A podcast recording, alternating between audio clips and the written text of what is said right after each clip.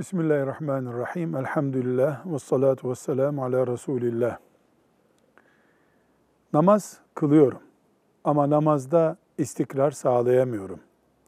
Namazı bıraktığım dönemler oluyor. İçim sızlıyor. Buna rağmen namaz istikrarı sağlayamıyorum diyen kardeşimize cevabımız şudur. Namaz imanın üzerine oturur. Bir insanın Allah'a, ahiret gününe, meleklere imanı ne kadar kuvvetli ise namazı ve diğer ibadetleri de o kadar kuvvetli olur. Bunun için imanı zayıflatacak, bir tür askıya alacak sıkıntılardan uzak durmak lazım.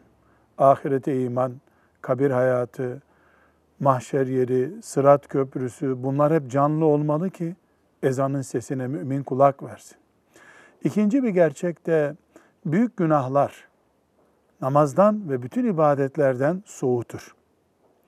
Büyük günah işleyen birisi sadece o günahın mesela faiz, mesela kumar, mesela hırsızlık sadece o günahın ağırlığıyla değil, o günah yüzünden soğuduğu ibadetlerle de cezalandırılmış olur.